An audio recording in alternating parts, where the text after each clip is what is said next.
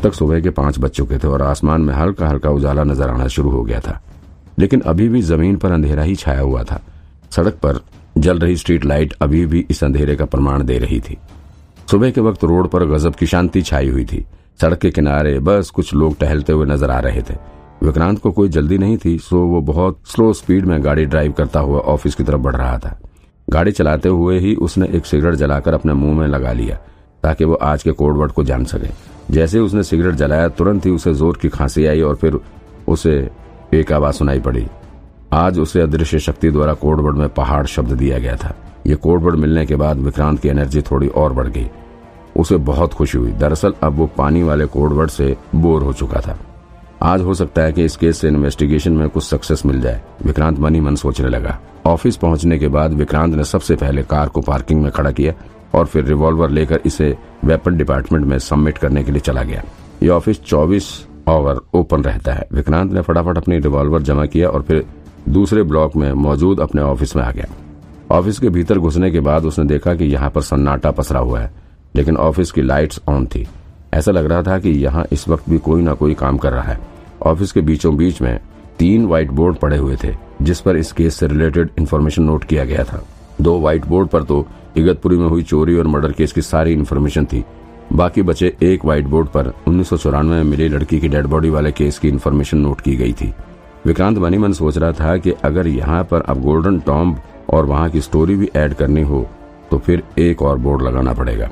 विक्रांत बड़े ध्यान से व्हाइट बोर्ड की तरफ़ देख रहा था कि अचानक उसने अपने पीछे से एक आवाज़ सुनाई पड़ी। विक्रांत, तुम इतनी रात को यहाँ क्यों आए हो? कुछ पता चला है क्या? जैसे ही आवाज़ विक्रांत के कानों में गई वो पीछे मुड़कर आवाज़ के सोर्स की तरफ़ देखने लग गया। वहाँ उसने देखा कि ऑफ़िस की एक टेबल पर नैना अकेले लेटी हुई थी। ऐसा लग रहा था कि वो रात भर काम करते करते थक गई थी और फिर यहीं आराम करने लग गई थी। वो काफ़ी थकी हुई और नींद में लग रही थी। अरे नैना तुम घर चली गई होती? विक्रांत ने अपनी जैकेट उतारकर नैना के ऊपर डालते हुए कहा "हम्म, तुम यहाँ क्या कर रहे हो? इतनी रात को क्यों भागे चले आए हो? नैना ने अपनी आँखें भी नहीं खोली और विक्रांत से दोबारा सवाल किया। नहीं नहीं, कुछ खास नहीं है। विक्रांत ने जवाब दिया, मैं बस ऐसे ही केस एनालिसिस के लिए आया हूँ। कल रात सो गया था, आराम से, कोई दिक्कत नहीं है, लेकिन तुम तुम आराम करो। बहुत थक गई होगी। सो जाओ सो जाओ। मैं कर रहा हूँ तब तक काम। विक्रांत जानता था कि नैना रात भर काम करती रही थी। उसके ऊपर वर्क प्रेशर बहुत ज़्यादा है। इतना बड़ा केस और इतनी बड़ी ज़िम्मेदारी। उसे पूरे डीएन नगर ब्रांच की तरफ़ से लीड करना है। विक्रांत तब तक नैना के बगल में खड़ा रहा, जब तक कि वो गहरी नींद में सो नहीं गई। नैना को देखते हुए विक्रांत मनी मन सोच रहा था कि और खुद से वादा कर रहा था, नैना, तुम चिंता मत करो, मैं इस बार भी तुम्हें निराश नहीं करूँगा। तुम बस देखती जाओ। मैं ये कैसे, ये पूरा केस सॉल्व करके दिखाता हूँ। इसी वादे के साथ विक्रांत व्हाइट बोर्ड की तरफ़ पलटा और उस पर नोट की हुई सारी इन्फॉर्मेशन ध्यान से देखने लग गया। सब कुछ काफ़ी ध्यान से देखने और समझने के बाद उसने एक और बोर्ड वहाँ लाकर लगा दिया। फिर उस पर गोल्डन टॉम्ब और गोल्डन पिलर वाली सारी स्टोरी नोट करने लग गया। जब तक वो ये काम खत्म करके फ्री हुआ, तब तक काफ़ी सुबह हो चुकी थी। बाहर अंधेरा बिल्कुल खत्म हो चुका था और उसकी जगह पर इतना उजाला आ चुका था कि व्हाइट बोर्ड साफ़ साफ़ नज़र आने लग गया था। नवाब हामिद खां का बनवाया हुआ गोल्डन टॉम्ब उसका सेनापति शेख अहमद और फिर चोरी गोल्डन पिलर मकबरे के भीतर लाश, पुरातत्व विभाग के तीन एक्सपर्ट्स लाल लहंगे वाली लड़की की लाश, सब कुछ काफ़ी कॉम्प्लिकेटेड था। अभी कई सारे सवालों के जवाब खोजना बाकी था। विक्रांत एक एक कड़ी मिलाने की कोशिश कर रहा था, लेकिन कहीं से कुछ समझ नहीं आ रहा था। पुरातत्व विभाग के तीन एक्सपर्ट्स इस केस में, इनका क्या रोल है? विक्रांत ने सोचा, क्या ये लोग सच में इगतपुरी मकबरे में गोल्डन पिलर की तलाश में आए थे? तो इसका मतलब ये हुआ कि वहाँ सच में गोल्डन पिलर था। और फिर अगर ऐसा था तो फिर चोरों ने सिर्फ़ एक एक्सपर्ट को क्यों मारा? बाकी दोनों को क्यों छोड़ दिया? मिस्टर अय्यर और उनके बाकी दोनों साथियों के बीच बहुत अच्छी दोस्ती थी। तो वो तो एक दूसरे को नहीं मार सकते। और फिर अगर वहाँ मकबरे के भीतर गोल्डन पिलर था तो फिर पुलिस ने अभी तक उसे बरामद क्यों नहीं किया?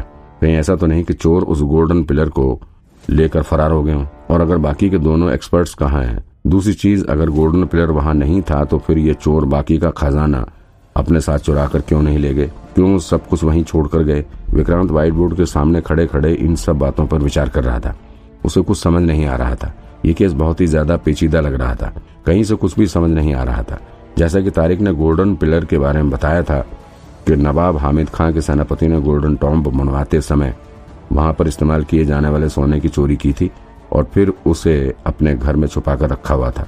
और फिर बाद में जब उसकी मौत होगी तो फिर उसके घर वाली जगह पर ही सेनापति शेख अहमद का मकबरा बनवाया गया था और फिर उसके मकबरे में उसकी सारी संपत्ति को भी समाहित कर दिया गया था। लेकिन यहाँ पर विक्रांत को एक बात थोड़ी खटक रही थी। अगर शेख अहमद ने गोल्डन टॉम का सोना चुराकर अपने घर में रखवाया था तो ज़ाहिर है कि इसके बारे में किसी और को भी खबर रही होगी। और फिर ये भी हो सकता है कि उसे पता हो कि शेख अहमद ने ये सब सोना चोरी किया था तो फिर उसने भी शेख अहमद का मकबरा बनवाते समय असली सोने को गायब कर दिया हो।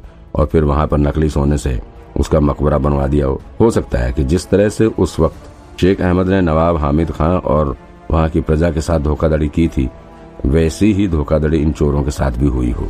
ये सब सोचते हुए ही विक्रांत के मन में ख्याल आया कि कहीं वो बहुत ज़्यादा मन गढ़ंत कहानियाँ तो नहीं बनाने के लग गया। क्या बकवास है ये सब? पूरे डीएन नगर ब्रांच में कोई ना कोई तो इतना बेवकूफ़ था और ना ही कोई इतना बहादुर जो कि नैना और विक्रांत के आगे उनके रिलेशन के बारे में कुछ बोल सके।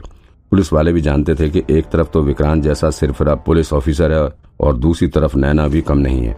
और जब तक ये दोनों अपने रिलेशन को लेकर कोई खुला ऐलान नहीं कर देते हैं, तब तक किसी में इतनी हिम्मत नहीं थी कि कोई इन पर उंगली उठा सके। सुबह होने के बाद जब धीरे धीरे पुलिस वाले ऑफ़िस पहुँचने शुरू हुए तो उस वक्त वहाँ ऑफ़िस के रूम में सिर्फ़ विक्रांत और नैना ही थे। नैना अभी भी वहाँ एक साइड में पड़ी टेबल पर सोई हुई थी और विक्रांत व्हाइट बोर्ड में घुसा हुआ था।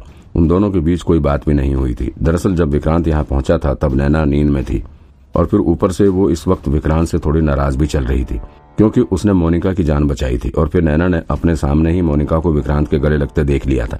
तो मौका होने के बाद भी उन दोनों में से किसी ने भी ज़्यादा बात करने की या करीब आने की पहल नहीं की थी। लेकिन इस तरह से विक्रांत और नैना को अकेले एक कमरे में देखकर कुछ इन्वेस्टिगेटर्स के बीच उनके रिश्ते को लेकर बातचीत होनी शुरू हो गई थी। हालाँकि किसी में भी इतनी हिम्मत नहीं थी कि वो विक्रांत और नैना के आगे कुछ कह सके। वह विक्रांत सर ने आते ही नया व्हाइट बोर्ड भी लगा दिया। रितेश ने ऑफ़िस में घुसते ही कहा, और चलता हुआ विक्रांत का करीब पहुँच गया। फिर उसने व्हाइट बोर्ड में ध्यान से देखते हुए कहा गोल्डन पिलर विक्रांत सर ये क्या है? ये कोई नई स्टोरी है क्या? लेकिन विक्रांत ने कोई जवाब नहीं दिया। वो अभी भी व्हाइट बोर्ड में ही बड़े ध्यान से देखता रहा। हम्म विक्रांत तुम बताते क्यों नहीं? कोई नया क्लू मिला है क्या? रितेश कुछ पूछ रहा था तुमसे। अब तक नैना भी सोकर उठ गई। वो ऑफ़िस की टेबल पर ही सोई हुई थी और कमरे की लाइट भी पूरी रात जल रही थी।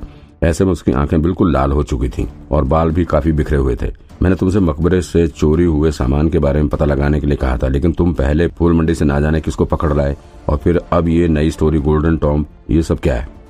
बताओगे कुछ? तुम्हारा काम इतना कंफ्यूजिंग क्यों रहता है? नैना आगे कहा। फिर अचानक से विक्रांत अपनी खाली दुनिया से बाहर निकला। उसने फिर सभी को इस गोल्डन टॉम्ब और गोल्डन पिलर वाली स्टोरी बताई। विक्रांत की ये नई स्टोरी सुनने के बाद, एक बार के लिए तो सभी सन्न रह गए। वो विक्रांत को अब और असाधारण नज़रों से देखने लग गए। समझ नहीं आ रहा था कि यह आदमी हर केस पर काम करते हुए इतनी अजीबो गरीब बातें कहाँ से खोज लाता है।